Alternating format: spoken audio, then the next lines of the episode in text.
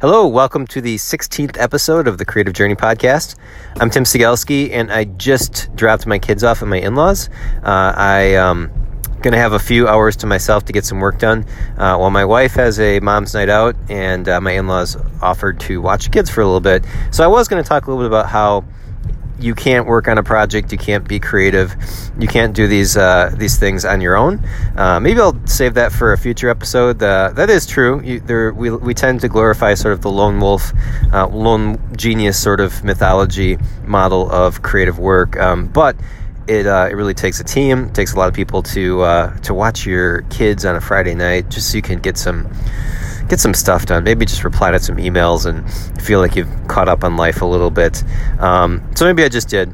But uh, the larger thing I want to talk about is when I was on my way over to the my in-laws, uh, my four-year-old son Xavier started to fall asleep, and I was afraid this might happen. I did not want him to fall asleep yet because then he'll take a short nap and he'll be up till God knows um, till what hours hours in the night, 1 a.m it'd be awful. So I, I was determined not to let him fall asleep.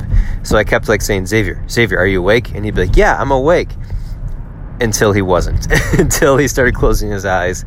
And so I started yelling at him, Xavier, Xavier, wake up. Don't let your eyes close. Xavier, wake up.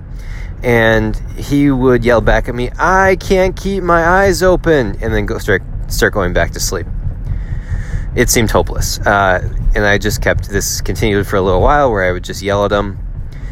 Nothing happened. He he just tried to ignore me and go to sleep. No matter how loud I yelled and how many how how long I did this. So then I just decided to uh, change tactics, and I said, "Hey Xavier, what do you want for your birthday?" Now, never mind that his birthday is like six months away and uh, I'm not getting him anything for his birthday anytime soon. But this immediately jolted him awake, and he starts rattling off all the things that he wants for his birthday.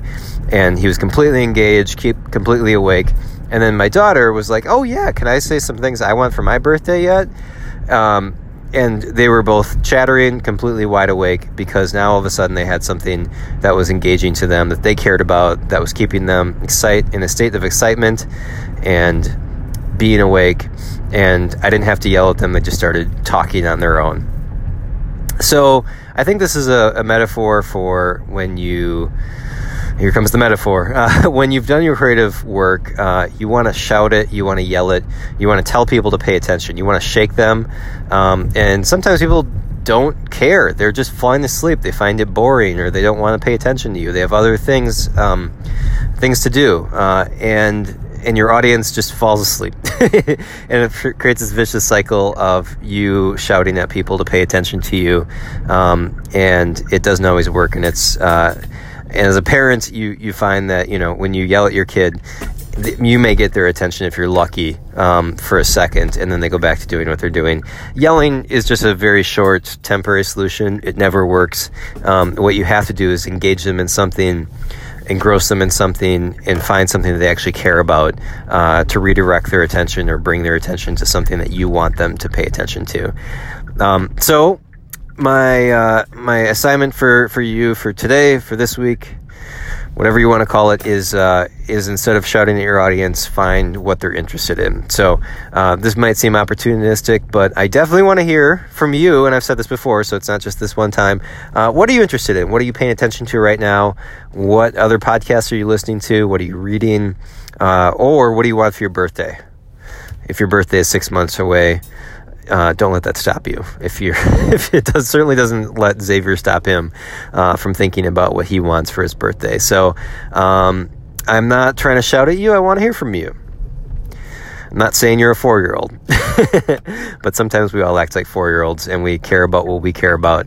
We just don't want people shouting at us and telling us what we should care about. All right, so have a great rest of your Friday night or whenever you're listening to this. Thanks for listening to the 16th episode of the Creative Journey podcast, and I will talk to you as always tomorrow.